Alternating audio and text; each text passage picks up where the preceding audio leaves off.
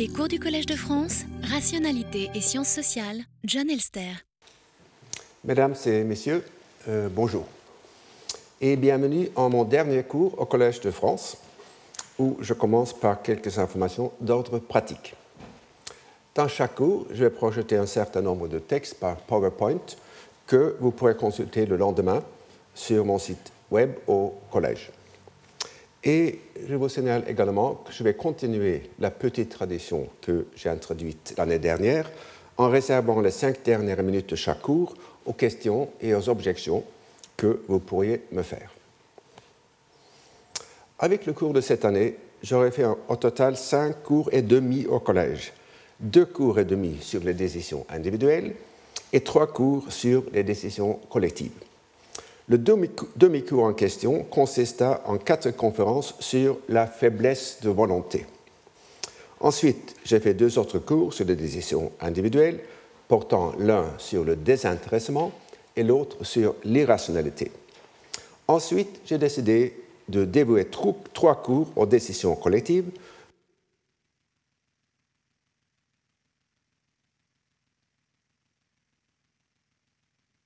Il n'y a pas de... A pas de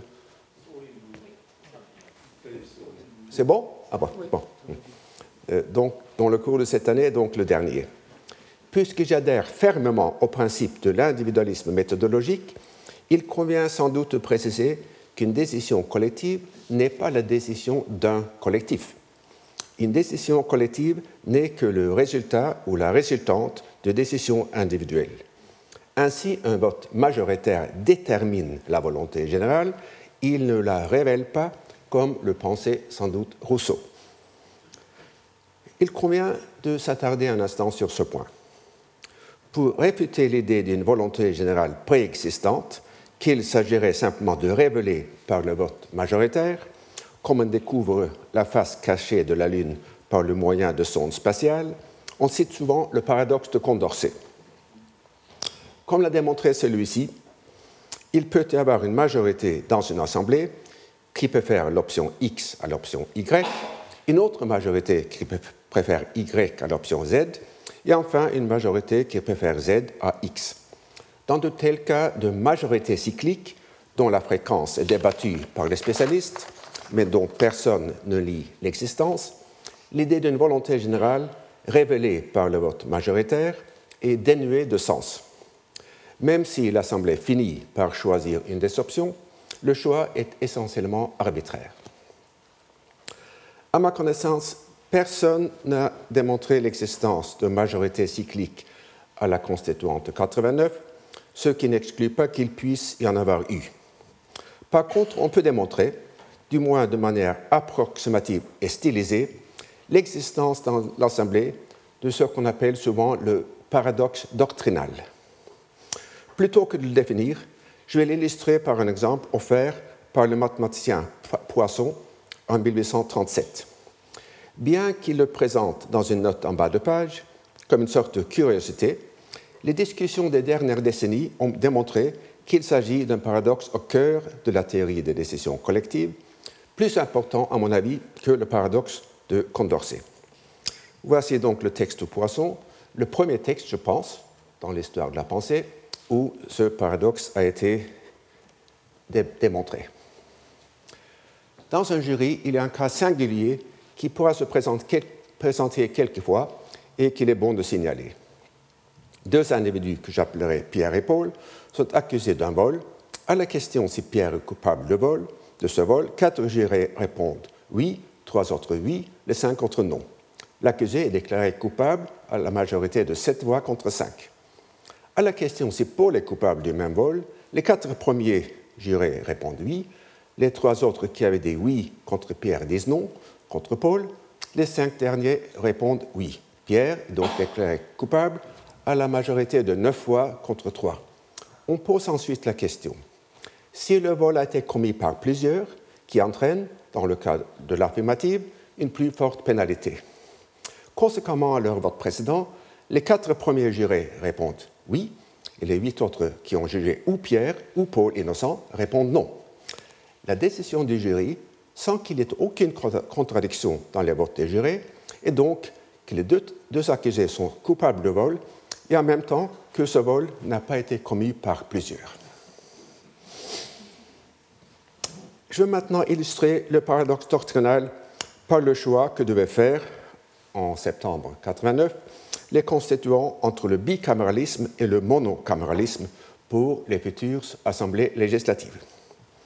Comme je l'expliquerai dans un cours ultérieur, il y eut de nombreuses raisons à la défaite du bicaméralisme. Ce fut sans doute un événement surdéterminé. Aujourd'hui, je me limite à l'idée d'une coalition des extrêmes, semblable à la coalition négative entre communistes et nazis dans la République de Weimar.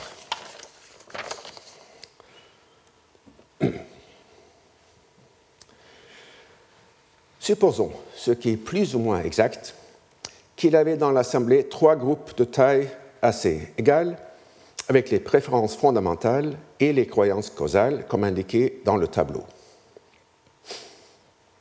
Je vous laisse un petit moment pour absorber les détails.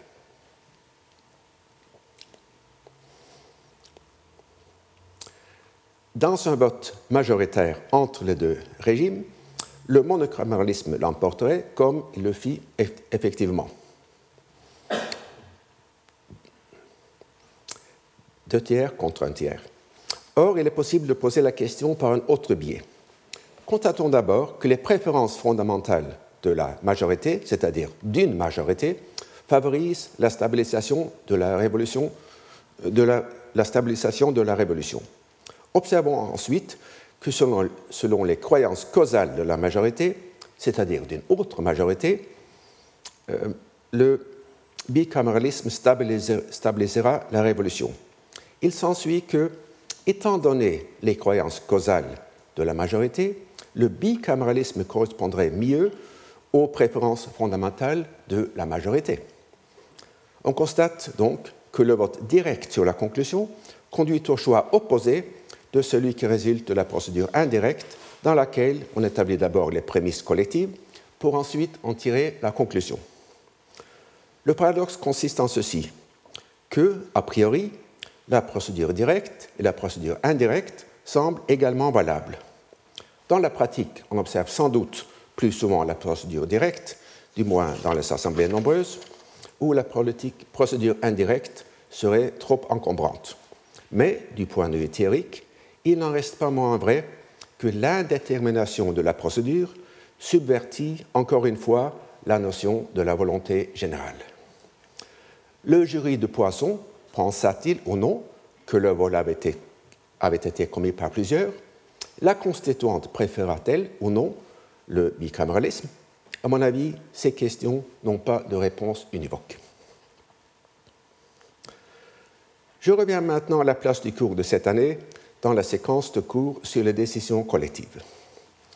En 2008-2009, j'ai proposé une analyse conceptuelle de ce qu'on peut appeler les formes élémentaires des décisions collectives, à savoir l'argumentation, la négociation et le vote. Par la suite, j'ai voulu creuser les idées développées dans ce cours en les appliquant à deux assemblées constituantes du XVIIIe siècle. En 2009-2010, j'ai proposé une analyse de la Convention fédérale à Philadelphie en 1787. Et dans le cours de cette année, je me pencherai donc sur la première constituante française en 1789 jusqu'en 1191. Je vous signale aussi que dans mon séminaire de cette année, il y aura un effort systématique pour comparer certains aspects des deux assemblées et des documents qu'elles produisirent. Donc, le 24 janvier, euh, il y aura une introduction d'une heure et puis six séminaires de deux heures chacun avec des intervenants euh, tant euh, français qu'américains.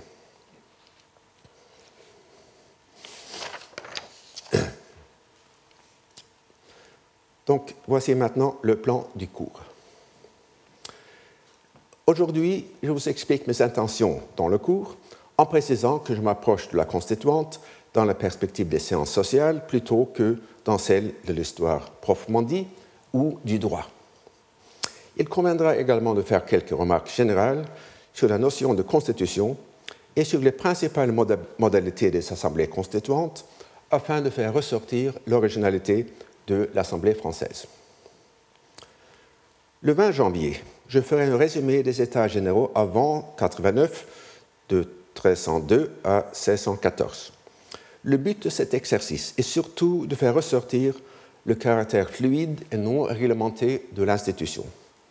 Nous verrons en effet que lors de la grande confrontation en 89 entre les avocats du vote par tête et ceux qui prenaient le vote par ordre, l'histoire des assemblées ne permettait pas de bien cerner la deuxième alternative, c'est-à-dire le sens du vote par ordre. Impliquerait-il un, impliquerait un veto pour chacun des trois États ou un vote majoritaire qui aurait permis à deux ordres de dominer le tiers, celui-ci n'étant pas forcément le tiers État Ni les contemporains ni les historiens n'ont pu trancher la question, sans doute parce qu'il n'y avait pas de réalité de la question, no fact of the matter. Et je ferai aussi quelques brèves remarques comparatives sur d'autres assemblées d'États en Europe occidentale euh, avant la Révolution. Le 27 janvier, je me pencherai sur la convocation des États de 89. Très souvent, les décisions procédurales faites en amont d'une assemblée ont une influence décisive sur les décisions prises par cette assemblée elle-même. Ce fut certainement le cas de la constituante. Ainsi, je discuterai le choix de Versailles comme site de l'Assemblée, le principe, le principe du doublement du tiers, l'importance des curés dans la délégation du clergé, la non-décision du roi concernant le mode de, votation, sa prohibition du mandat impératif et sa décision de permettre, mais non pas d'imposer, le vote croisé dans le choix des députés. Il conviendra aussi d'évoquer rapidement, du moins si j'ai le temps, les deux assemblées de notables que convoqua le roi avant d'avoir recours aux États généraux. Le 3 février, je ferai quelques observations sur la période entre l'ouverture des États le 5 mai et le 14 juillet. C'est évidemment un moment de la Révolution que vous connaissez tous. Je n'ai rien de très nouveau à apporter, sauf peut-être dans une perspective comparée. Et si vous me le permettez, je vais commencer par une petite digression autobiographique. À l'automne de 1989, j'ai été invité à participer à un colloque qui allait se tenir à Paris en juin 1990 au sujet des deux processus constituants, à Philadelphie en 1787 et à Versailles puis à Paris en 1789 71, 91. Et puisque j'ignorais entièrement cette matière, j'ai accepté de venir. En lisant les textes réunis par François Furet et Rana Lévy dans les orateurs de la Révolution française, j'ai eu alors l'impression quasi hallucinatoire de voir les événements de la fin du XVIIIe siècle et ceux de la fin du XXe siècle se confondre en une seule expérience. Dans les deux cas, l'écriture des constitutions se fit dans un champ de force défini par des acteurs extra-constitutionnels. À Varsovie, au printemps 1989, les discussions proto-constitutionnelles de la table ronde entre le gouvernement et Solidarność, l'organisation de l'opposition, eurent lieu alors que planait la double menace d'une intervention de l'armée soviétique et d'une grève générale. De manière semblable, si nous remontons à juin et à juillet 89, nous, nous observons les constituants français menacés d'une part par les soldats de Louis XVI et d'autre part par les foules parisiennes. Ainsi, les décisions constitutionnelles furent façonnées non seulement par les débats et les votes internes des assemblées ou des réunions, mais également par des négociations à l'ombre de menaces militaires et populaires. Et c'est largement pour cette raison euh, à la suite de l'analyse de ces événements, que je suis arrivé, à voir dans l'argumentation, le vote et la négociation les formes élémentaires des décisions collectives.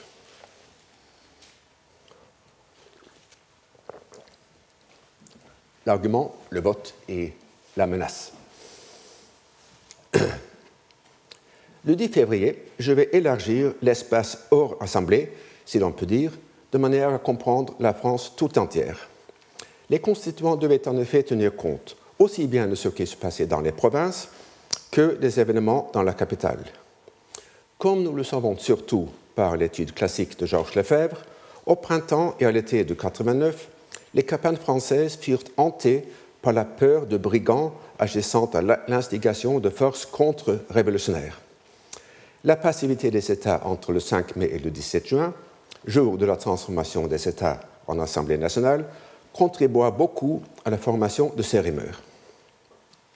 Bien que dénuées de fondements objectifs, nous le savons maintenant, la Grande Peur fut un moment crucial de la Révolution. Comme l'a démontré notamment John Markoff, et déclencha une deuxième Grande Peur, mieux fondée celle-là, parmi les constituants. L'arrivée à Versailles de nouvelles attaques, inspirées par la Grande Peur, contre les châteaux et contre les châtelains atteignirent des pics le 28 juillet et le 2 août. Et les décrets de la nuit du 4 août, abolissant le régime féodal, y constituèrent une réponse directe. Bien qu'on ne puisse pas démêler avec précision l'importance relative de la peur et les autres mobiles dans les décisions de cette nuit célèbre, il ne fait aucun doute que cela y fut pour beaucoup. Après la vacance d'hiver, le cours reprendra le 3 mars. J'examinerai alors la jeunesse de la Déclaration du droit de l'homme et des citoyens en étudiant quelques-uns parmi les douzaines de projets de déclaration que débattit l'Assemblée. Et je m'efforcerai surtout de démontrer comment les cités étonnement modernes de la Déclaration ne se sont sortis qu'avec beaucoup de peine des habitudes de pensée de l'Ancien Régime. De plus, je ferai trois analyses de fond de la Déclaration. Premièrement, imitant en cela certains constituants, je me demanderai si l'égalité proclamée dans la Déclaration se laisse réconcilier avec la distinction en citoyens actifs et passifs, et surtout avec la persistance de, l'esclavage. À ce propos, je vous rappelle que dans mon intervention euh, au séminaire, le 4 avril, euh, j'examinerai euh, cette dernière question dans une perspective comparée. Deuxièmement, à propos de la Déclaration des droits de la femme et de la citoyenne, proposée par Olympe de Gouges en 1991, je me demanderai les raisons de l'exclusion des femmes de la citoyenneté active. Enfin, je rapporterai quelques-unes des critiques virulentes et plus ou moins contemporaines que fit Jeremy Bentham de la déclaration de 89 ainsi que du projet de déclaration proposé par CIS. Le 10 mars, je vais considérer quelques questions classiques du droit constitutionnel relevant de la séparation des pouvoirs. Selon l'article 16 de la Déclaration des droits de l'homme et des citoyens, toute société dans laquelle la garantie des droits n'est pas assurée, ni la séparation des pouvoirs déterminée, n'a point de constitution. De fait, comme je vais l'observer dans un instant, la détermination des rapports entre les organes du gouvernement et l'établissement de droits individuels sont souvent considérés comme deux éléments essentiels des constitutions. Et nous verrons aussi qu'ils n'épuisent pas forcément l'idée de constitution. Dans la doctrine constitutionnelle, la théorie de séparation des pouvoirs est controversée et dépasse largement les compétences du non-spécialiste que je suis. Pour mes fins dans ce cours, je peux pourtant passer outre ces complexités en me limitant à deux épisodes de l'automne 89, lors desquels la constituante débattit, pour faire vite, du modèle anglais selon lequel la législation devait être le produit conjoint d'une chambre basse, d'une chambre haute et du roi. Dans une expression de Clermont-Tonnerre, que je citerai dans un instant, ce serait un hydre aux trois têtes. Et en ce qui concerne le roi, il me faudra considérer deux aspects de ses pouvoirs, son veto sur la Constitution et son veto dans la Constitution. Et comme nous allons le voir, ce qui se passait dans l'espace hors Assemblée fut à plusieurs regards décisif pour le rejet d'une Chambre haute et du veto royal sur la Constitution. Après les vacances de Pâques, le cours reprendra le 28 avril pour analyser les raisons pour lesquelles et les moyens par lesquels les constituants cherchèrent à lier l'avenir. il convient de distinguer très nettement deux aspects de ces efforts.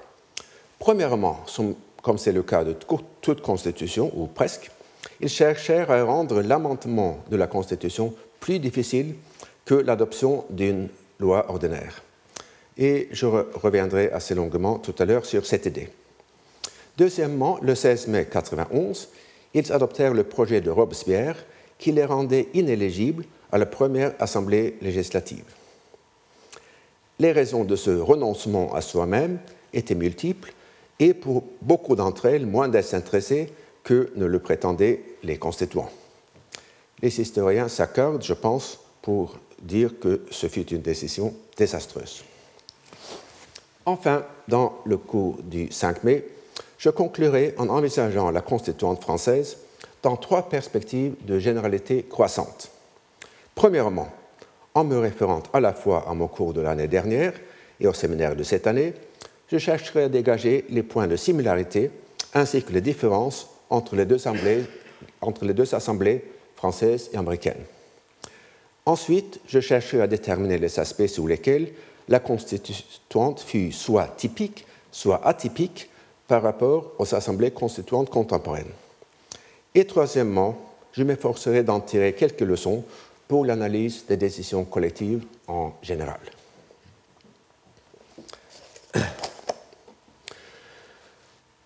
Comme je l'affirmais tout à l'heure, je n'ai aucune compétence en matière de droit constitutionnel ni en matière d'histoire. Je m'intéresse, mais le mot est trop faible, aux assemblées constituantes à la fois parce qu'elles constituent des moments fondateurs dans l'histoire des nations et parce qu'elles permettent souvent d'étudier à l'état pur des mécanismes de décision collective qui sont plus difficiles à observer dans d'autres contextes. Elles représentent la politique politisante plutôt que la politique politisée, expression sans doute un peu vague, mais dont on peut indiquer le sens en citant les mots de Clermont-Tonnerre lors des débats de la Constituante sur la nouvelle division du royaume proposée dans l'Assemblée. Selon le plan du comité de constitution, la France sera partagée en divisions de 324 lieues carrées chacune, c'est-à-dire de 18 sur 18.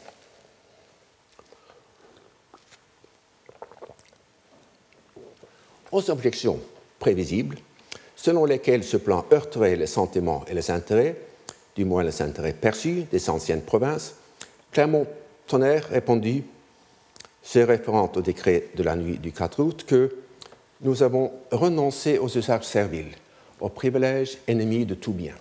L'anarchie est un passage effrayant mais nécessaire, et c'est le seul moment où l'on peut arriver à un nouvel ordre des choses. Ce n'est pas dans des temps de calme qu'on prendrait des mesures uniformes. Euh, je vous signale en passant qu'à mon avis, Clermont-Tonnerre était peut-être pas le plus énergique, mais le plus lucide des constituants. Je me permets ici, comme je le ferai de temps en temps, une digression en forme d'une comparaison avec l'Assemblée américaine de 87. Comme je l'expliquais longuement dans mon cours de l'année dernière, l'un des deux sujets les plus brûlants à la Convention fédérale fut la représentation des États dans le futur Sénat. Euh, je vous signale en passant que l'autre pierre d'achoppement fut la représentation des États esclavagistes dans la Chambre des représentants, question dont je parlerai lors de mon séminaire le 4 avril. Vous ne serez pas surpris d'apprendre que les délégués, en ce qui concerne la représentation euh, des États dans le Sénat, que les délégués des États les plus populés proposèrent une représentation proportionnelle à la population, tandis que ceux venant d'États moins peuplés insistèrent sur le régime qui fut finalement adopté, chaque État devant avoir deux sénateurs. À un moment donné, un délégué proposa de couper le nœud gordien en redessinant la carte de l'Union de manière à créer des États de taille ou de population égale. À cette idée, sans doute lancée pour provoquer plus que pour être réellement envisagée, James Madison répondit dans les termes suivants. L'expédient proposé est que tous les États soient fondus en une seule masse, avant d'en faire une nouvelle répartition en 13 parts égales. Une telle entreprise est-elle réalisable? Les dissemblances en matière de règles de propriété ainsi qu'entre les manières, les coutumes et les préjugés des différents États, interdisent en réalité une telle solution. Il s'est révélé impossible le pouvoir de l'un des princes les plus absolus d'Europe, le roi de France, guidé par la sagesse de l'un des plus éclairés et des plus patriotes et ministres que la terre ait porté, M. Necker, d'uniformiser sur certains éléments seulement les coutumes et les règles de différentes provinces. Ainsi, selon Madison, l'impraticabilité d'une réforme, somme toute modérée en France, offrit une preuve a fortiori de l'impossibilité d'une réforme radicale de l'Union américaine. Mais, à la lumière de ce qui s'est passé en France deux ans plus tard, il aurait également pu dire que la crise de l'Union américaine n'était pas suffisamment profonde pour rendre possible l'adoption de mesures uniformes. L'observation de, Clermont-Tonnerre permet aussi une réflexion sur la psychologie des acteurs politiques. Dans mes cours précédents, notamment dans mon cours sur le désintéressement publié comme livre en 2009, j'ai adopté et développé la distinction des moralistes français entre raison, passion et intérêt comme mobile des agents sociaux. Et dans une formule classique, la Bruyère s'exprimant ainsi, rien ne coûte moins à la passion que de se mettre au-dessus de la raison, son grand, grand triomphe est de l'emporter sur l'intérêt. C'est vrai, mais ce n'est qu'une partie de la vérité. Le plus souvent, la force motivationnelle de la raison, qu'on peut définir comme le souci du bien commun à long terme, est en effet assez faible, puisque la raison est aisément dominée non seulement par la passion, mais aussi par l'intérêt. Écoutons James Madison dans sa dénonciation du chacun pour soi dans leur politique commerciale des États sous le régime de la Confédération. Ceux qui ne voient pas la question sous le prisme de la prise de la passion, de l'intérêt, trouveront qu'il est aussi impolitique qu'inéquitable aux États commerçants de tirer de leurs voisins non commerçants un revenu indirect, puisque cela engagerait la partie lésée, par ressentiment en tant que par intérêt, à chercher des routes moins utiles pour le commerce étranger. Mais la voix paisible de la raison, the mild voice of reason, qui parle pour l'intérêt général et permanent, n'est que trop souvent étouffée dans les corps politiques aussi bien que chez l'individu, par les clameurs d'une impatiente avidité pour un gain immédiat et immodéré. Euh, comme vous pouvez le constater, et comme l'a démontré Morton White dans la meilleure analyse du fédéraliste, Madison parle ici le langage des moralistes français du XVIIe siècle. Or, comme eux, il ignore ou néglige, néglige l'idée qui sous-tend l'affirmation de Clermont-Tonnerre à savoir que la raison est capable de l'emporter sur l'intérêt en faisant une alliance avec la passion. Je répète, la raison est capable de l'emporter sur l'intérêt en faisant une alliance avec la passion. Dans une certaine mesure, du moins, cette alliance explique pourquoi, lors de la séance de la nuit du 4 août, les constituants ont pu sacrifier les intérêts particuliers de leurs États, de leur ville et de leur province à l'intérêt général. Par contre, à la Convention de Philadelphie, à peut-être une seule exception près, aucun député ne fut prêt à sacrifier les intérêts de son État.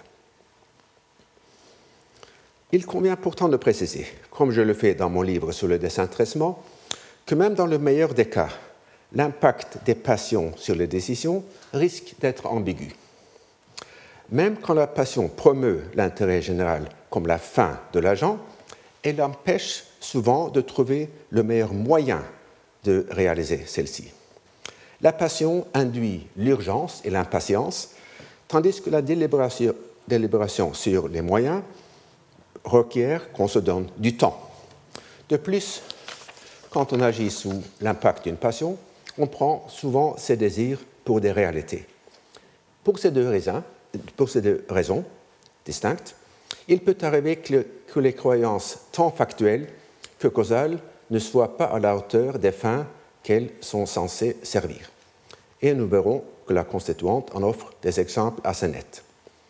On pourrait peut-être dire que l'Assemblée américaine offrit le cas de figure inverse, les fins n'étant pas toujours à la hauteur de la sophistication des analyses causales.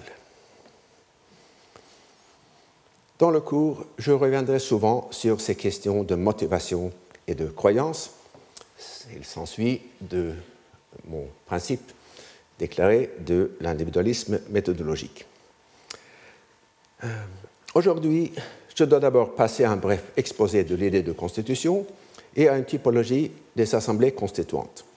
Ce faisant, je dois forcément reprendre certaines idées et même reproduire quelques formulations de mon cours de l'année dernière, car même si l'enseignement au collège est supposé être la recherche en train de se faire, je ne saurais supposer que vous ayez tous assisté au cours de 2009-2010. Je vais d'abord faire une petite remarque sur une différence entre les deux assemblées constituantes, françaises et américaines, qui se situent à deux étapes distinctes dans un même schéma, celui de deux pas en avant, un pas en arrière.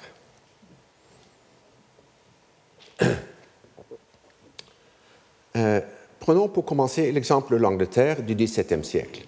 À la suite de l'abolition de la monarchie absolue avec l'exécution de Charles Ier en 1649, on a vu dix années de régime républicain, puis en 1660 la création d'une monarchie constitutionnelle.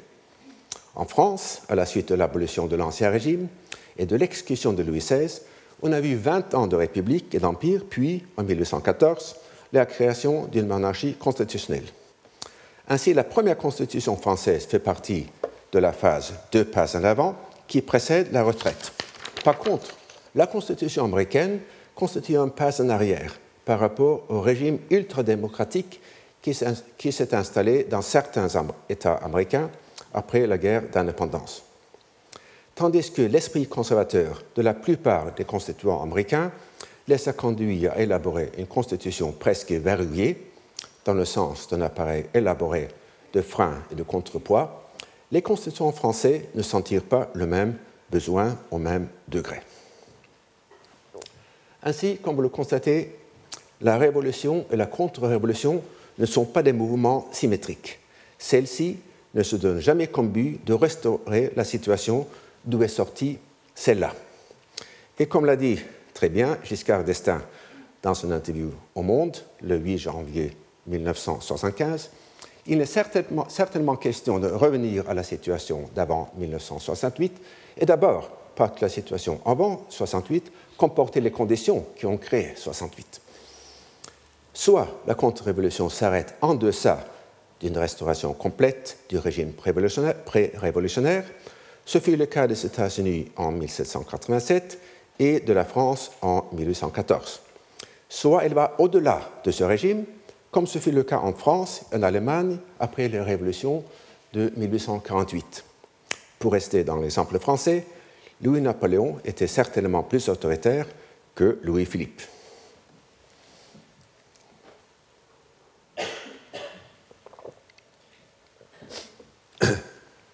Les constitutions politiques, au sens moderne, sont nées avec la Constitution de la Virginie en 1776. L'acceptation de cette proposition dépend évidemment de ce que l'on entend par sens moderne. De manière explicite ou implicite, la plupart des auteurs définissent la Constitution en la distinguant des lois ordinaires par l'un ou plusieurs des critères suivants. La Constitution détermine les principes fondamentaux du système politique dont les lois règlent ensuite le détail. De manière plus précise, la Constitution doit régler A, tous les principes fondamentaux de la politique, et B, uniquement les principes fondamentaux. Euh, je cite comme contre-exemple euh, la Constitution de l'Autriche, qui réglemente, entre autres choses, euh, le, le système des taxis à Vienne. Deuxièmement, la Constitution détermine les procédures par lesquels on établit les lois, les décrets et les traités, etc. C'est l'idée de Hans Kelsen, sans doute euh, le théoricien euh, le plus important de la Constitution au siècle dernier. Troisièmement, en cas de conflit entre la Constitution et une loi, la première l'emporte sur la deuxième. Et enfin, il est plus difficile de faire adopter un amendement à la Constitution que de faire passer une loi. Et comme je le fais observer par des exemples dans mon cours de l'année dernière, ces critères ne coïncident pas toujours. Je n'y reviendrai pas aujourd'hui. Il me semble plus important, important d'examiner successivement chacun des critères en vue de leur pertinence pour le cours. Aujourd'hui, tout le monde s'accorderait pour dire que les principes fondamentaux du système politique comprennent ce qu'on pourrait appeler la machinerie du gouvernement, y compris le régime de la séparation des pouvoirs, et une déclaration de droit. Et nous avons vu tout à l'heure que ce fut aussi l'idée des constituants français. Or, il existe aussi une autre approche, complément plutôt que substitut de la première, selon laquelle une constitution doit empêcher les tenants du pouvoir de s'en servir pour le maintenir et l'accroître. Dans mon cours sur la Convention fédérale, j'ai essayé de démontrer que les constituants américains étaient obsédés, et le mot n'est pas trop fort, par cette idée. La Constitution américaine, comme l'a démontré notamment, encore une fois, Morton White, euh, euh, porte l'empreinte d'une idée de David Hume, selon qui c'est une maxime politique juste qu'on doit, doit, tenir tout homme pour un fripon, un knave, et ne supposer d'autres motifs à ses actions que son intérêt privé, même s'il apparaît étrange qu'une maxime serait vraie en politique, qui est fausse en fait.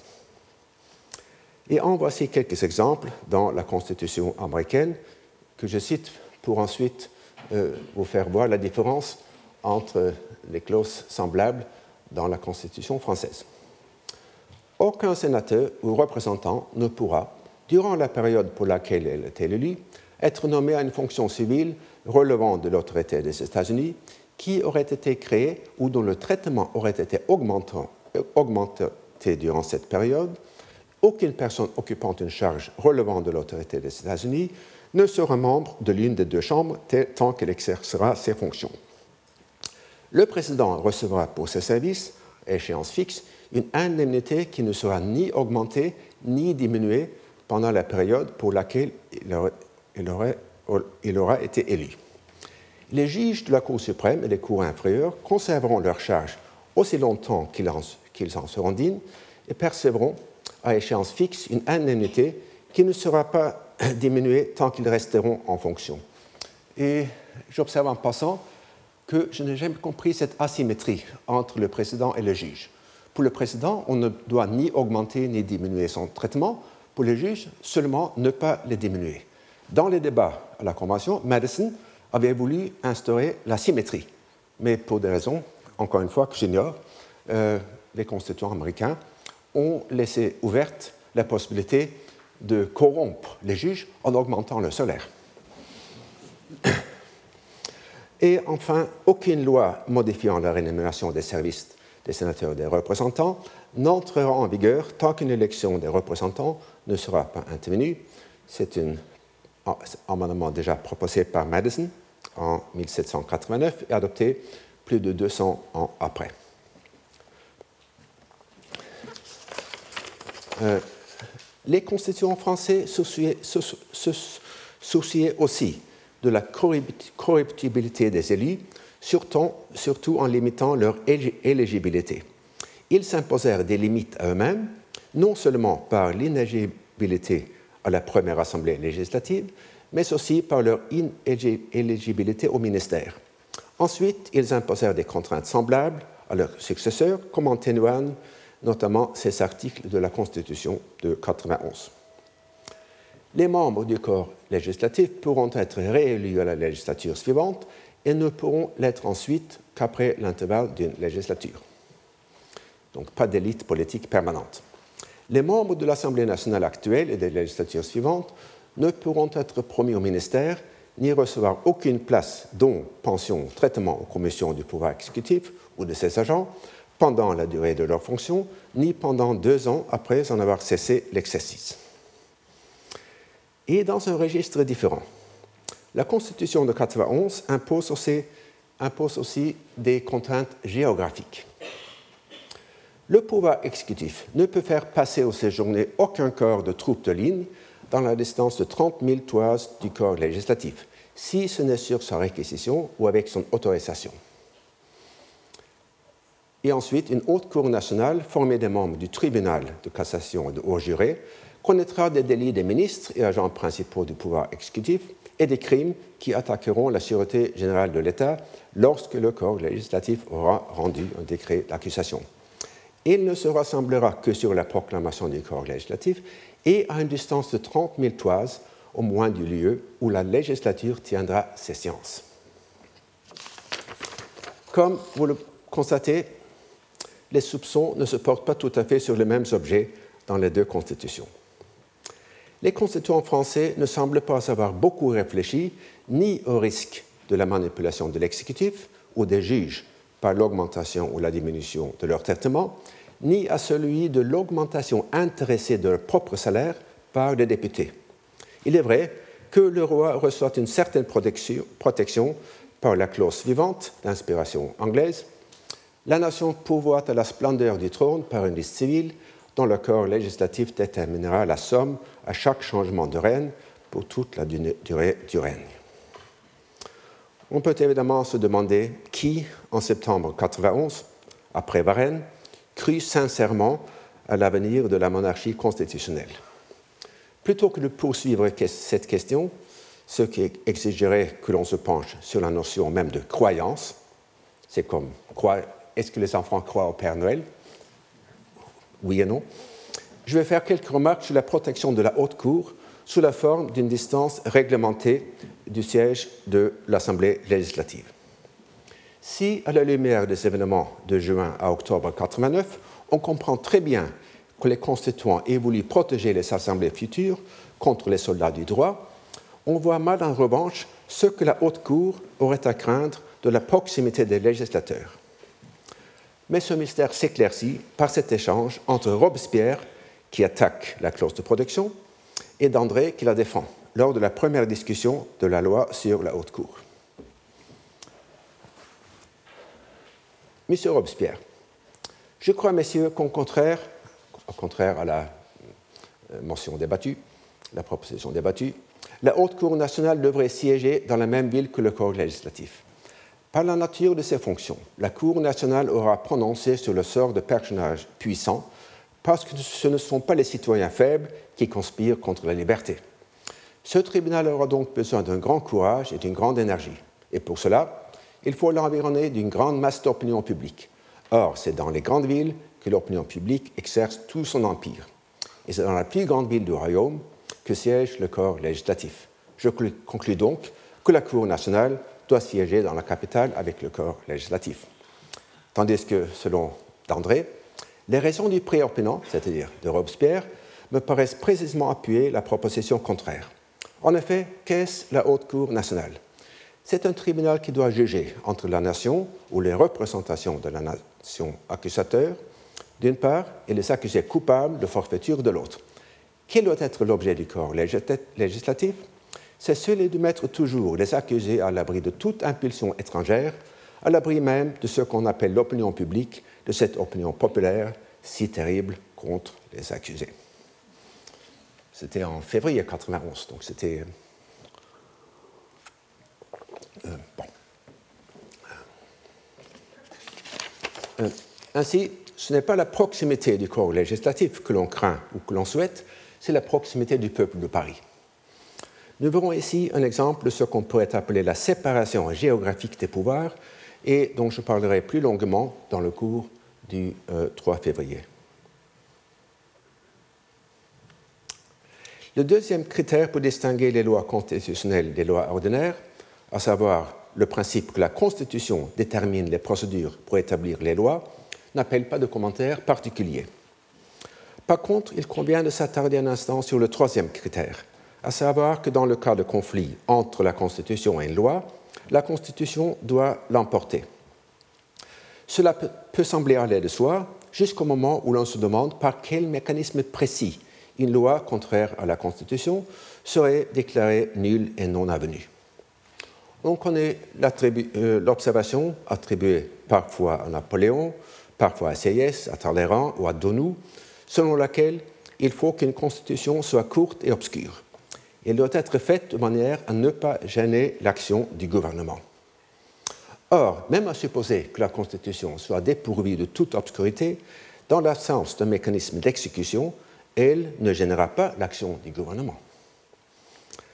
Avant les années 1970, euh, la France n'a pas eu un organe spécialisé et efficace de contrôle de la constitutionnalité des lois. Ce retard sur d'autres pays, les États-Unis établissent ce contrôle en 1803, la Norvège en 1866 et l'Autriche en 1920, s'explique sans doute par l'aversion profonde pour le gouvernement des juges que les constituants avaient hérité de l'Ancien Régime.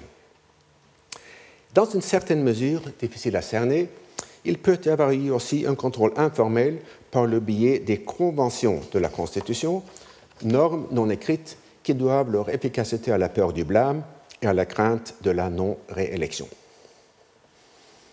À la Constitution, euh, constituante, dans le débat sur le veto royal, Mounier le justifia en termes qui pourraient se lire comme une anticipation de l'idée du contrôle de constitutionnalité.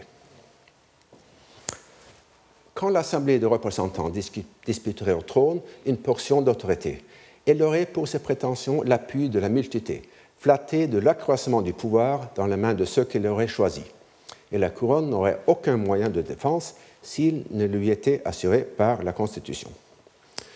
Qu'on ne pense pas qu'il soit facile de suppléer la sanction royale et qu'en traçant dans la Constitution les limites de l'autorité des représentants, il leur soit impossible de les franchir. Certainement, toutes les règles seront inutiles lorsqu'on s'en rapportera à ceux qui l'intéressent pour le soin de les interpréter. Certainement, on ne saurait commettre une plus grande imprudence que de confier à un corps ou à un individu l'exécution de la loi qui doit enchaîner sa volonté. La justesse de ces dernières observations est indéniable. Elle relève à la fois du principe qui peut se lier, peut se délier, et de l'idée qu'on ne doit pas être juge et parti. Je ne pense pourtant pas qu'il convienne de lire l'intervention de Mounier dans le sens d'une sorte de protocontrôle de la constitutionnalité des lois. D'une part, il ressort des débats que le roi fut supposé de pouvoir se servir de son veto contre toute loi qu'il jugerait peu judicieuse, et non seulement contre celle qu'il trouverait inconstitutionnelle.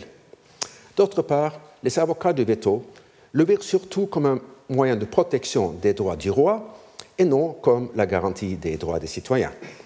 Autrement dit, le veto se situe à la fois au-delà et en deçà du contrôle de constitutionnalité. Considérons enfin euh, le quatrième critère, selon lequel il est plus difficile de faire adopter un amendement à la Constitution que de faire passer une loi. Selon certains auteurs, c'est là le critère qui permet de distinguer les constitutions des lois ordinaires. Une constitution, c'est l'instrument dont une génération fondatrice se sert pour lier et limiter la liberté d'action de ses successeurs, dans l'intérêt, bien entendu, de ceux-ci. Et on peut citer à ce propos deux expressions devenues classiques.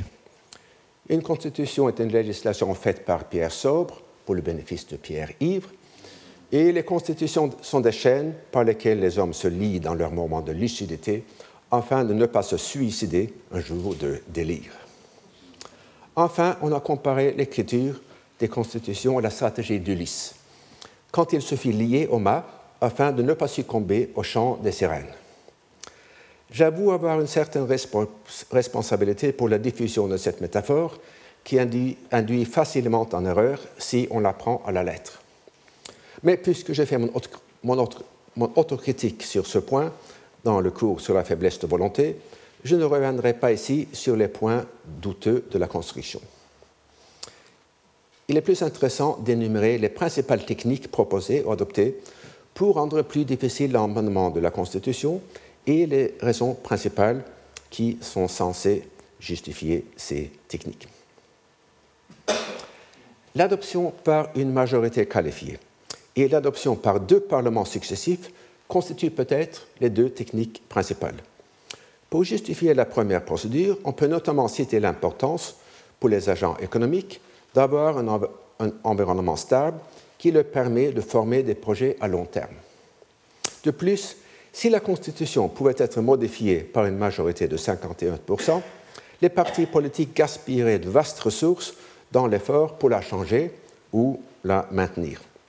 Il s'agit là d'un souci d'efficacité économique. Par contre, le principe selon lequel un amendement à la Constitution doit être adopté par deux parlements successifs est le plus souvent justifié par un besoin de légitimité démocratique.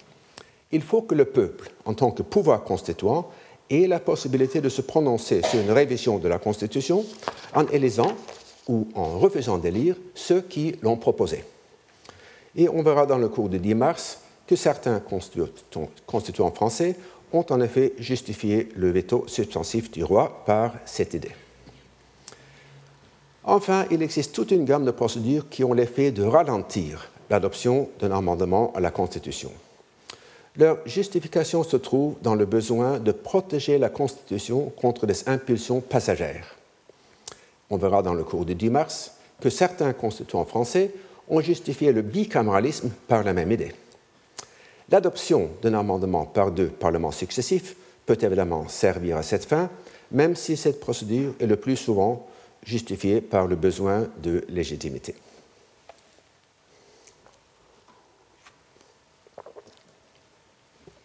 Il semble que l'exigence d'une majorité qualifiée soit de loin le principe le plus important.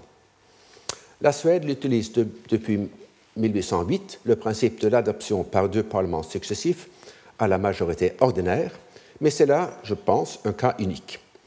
La procédure suédoise fut sans doute inspirée par les techniques plus compliquées et jamais mise en œuvre de la Constitution française de 91, et j'en parlerai dans le cours du 28 avril. En Norvège, les constituants de 1814 ont aussi adopté le principe de l'adoption par deux parlements successifs, mais en en, ajoutant l'exigence d'une majorité qualifiée de deux tiers. Un grand nombre de constitutions contemporaines combinent aussi le principe d'une majorité qualifiée avec des procédures qui imposent une certaine lenteur, avec parfois la possibilité d'accélérer le processus en exigeant en même temps une majorité encore plus élevée. Poursuivons un moment cette dernière idée. Dans la vie des nations, il peut arriver en effet des urgences auxquelles il faut parer au plus vite, bien que les mesures appropriées soient contraires à la Constitution. Et parfois, les acteurs politiques n'hésitent pas à enfreindre la Constitution, ce fut le cas, par exemple, d'Abraham Lincoln lorsque, en 1861, il suspendit le habeas corpus, mesure que la Constitution réservait au Congrès. Pour justifier sa décision, il trouva une formulation restée euh, célèbre. Are all the laws but one to go unexecuted, and the government itself go to pieces, lest that one be violated? Faut-il que toutes les lois sauf une restent sans exécution et que le gouvernement s'effondre avant que celle-ci soit inviolée? Euh, dans la jurisprudence américaine, euh, cette idée est souvent résumée par une phrase du juge Robert Jackson. The Bill of Rights is not a suicide pact. La Déclaration des droits n'est pas un pacte de suicide. Mais je vous rappelle à ce propos la phrase que j'ai citée tout à l'heure. Les constitutions sont des chaînes par lesquelles les hommes s'entravent dans leur monde de lucidité afin de ne pas se suicider un jour d'égarement ou, je pense que, de, délire euh. Donc, il convient ainsi de se poser cette question. Une constitution établie comme un dispositif anti-suicide risque-t-elle de se transformer un jour en un pacte de suicide? Au niveau le plus abstrait, c'est peut-être le dilemme le plus important du constitutionnalisme. Et si les constituants sont capables de l'anticiper, ils peuvent établir des mécanismes qui permettent de le contourner, soit par des procédures accélérées, comme j'ai mentionné tout à l'heure, euh, avec une majorité qualifiée plus élevée, soit par la suspension temporaire de certaines clauses de la Constitution. Mais les constituants français n'adoptèrent ni l'une ni l'autre technique. Bon, bon j'allais ça avait cinq minutes pour la discussion. Euh, je ne voudrais pas entamer un nouveau chapitre de, de cette conférence, donc je pense qu'on va passer donc à une petite discussion, euh, questions, objections, commentaires. Euh, c'est un, un, peu contre, je ne dis pas prohibité par les normes du collège, mais un peu inhabituel, je crois. Mais pour moi, parler 13 heures sans aucun feedback, c'est un, peu, c'est un peu absurde. Donc, question, s'il vous plaît, Pascal Est-ce qu'on peut revenir sur la question du paradoxe doctrinal Doctrinal, parce que je ne suis pas. J'ai un problème spécifique et un problème plus général. Voilà. Le problème spécifique, c'est que, bien sûr, la gauche et le centre voulaient stabiliser les révolutions. Mhm. Mais ils voulaient stabiliser deux choses différentes. Mhm.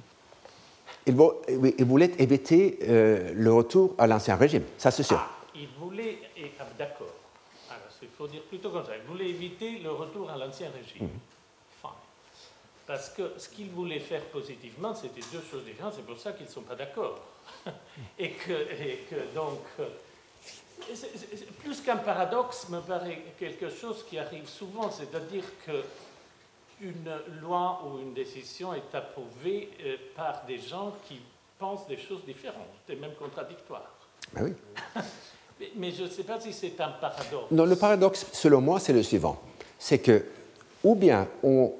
Euh, euh, alors.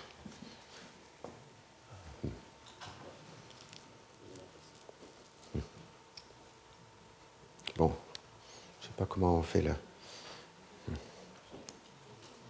Bon, ou bien on, euh, on, on, on vote simplement sur, le projet. Monocameralisme, bicameralisme, et alors il y aura euh, une majorité pour le euh, ou bien on, se demande euh, qu'est-ce que nous voulons en tant qu'Assemblée? Qu'est-ce que nous pensons en tant qu'Assemblée? Et on vote donc d'abord sur les préférences fondamentales. Nous voulons stabiliser la révolution. Nous ne voulons pas le retour à l'ancien régime. Et ensuite, euh, euh, qu'est-ce que nous pensons sur les mécanismes causaux? Oui, nous pensons que le bicaméralisme va stabiliser la révolution. C'est la croyance collective, pour ainsi dire, au majoritaire de l'Assemblée. Étant donné les préférences collectives de l'Assemblée et les croyances collectives, les croyances causales collectives de l'Assemblée, bon, on adopte le système qui réalise le mieux les préférences collectives de l'Assemblée, étant donné les croyances causales de l'Assemblée. Il me semble que les deux procédures se valent. Du point de vue a priori, il n'y a aucune raison théorique pour préférer l'agrégation directe des conclusions à l'agrégation des prémices. Je pense du point de vue pratique, évidemment, c'est euh, dans une grande assemblée, euh, on ne pourra jamais faire la, adopter la procédure indirecte. Je, je, vous signale juste une parenthèse comme un fait intéressant qu'en 1882, le Parlement anglais a adopté la loi suivante. Si un député requiert un vote pour les raisons les prémices d'une certaine loi, euh, le vote sur les prémices doit se faire après le vote sur la loi. Tandis qu'on peut se mettre d'accord sur une loi à partir de prémices différentes, euh, on peut très souvent ne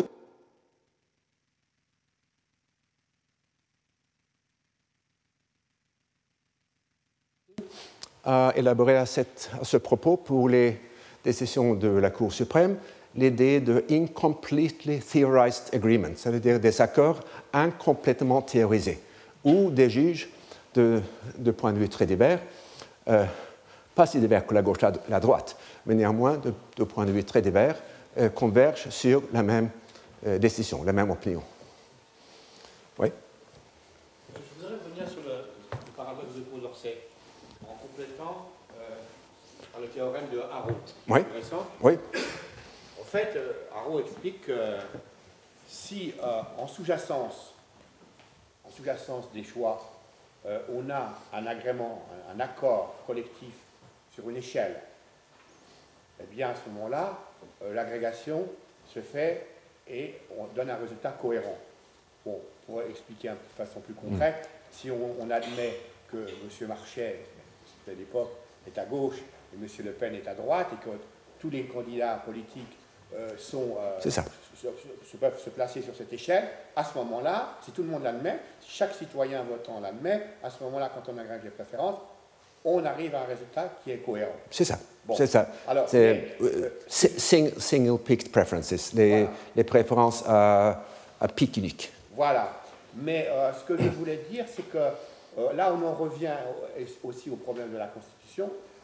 Au fond, les constitutions sont bousculées ou changées, comme celle de la France de 1958, à partir du moment où on a, on, on a pu euh, l'accord sur ce, ce choix sous-jacent. euh, sous-jacent, hein. Et à ce moment-là, euh, Du 58. oui, celle de 58, par Mais- exemple, mais- euh, comme vous savez, a été adoptée de façon par référendum populaire, Ouais, plus ou moins. ouais, ouais. Puisque, et, par presque un, un dictat du général de Gaulle, quand on bien. hein. Pas- ce n'est pas sa version. C'est pas sa version à lui. Euh, sa version à lui, je la- l'adore. Je vais la reproduire par mémoire et puis il faut, qu'on finisse. C'est la suivante. C'était dans les conversations avec Péréphyte, où il disait qu'en 1958, j'ai eu un cas de conscience.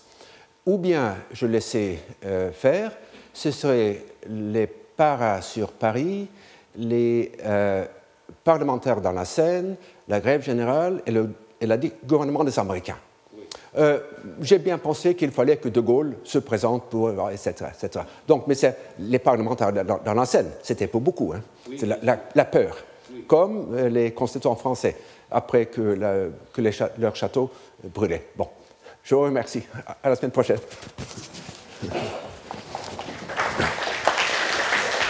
Retrouvez tous les contenus du Collège de France sur www.colège-2-france.fr.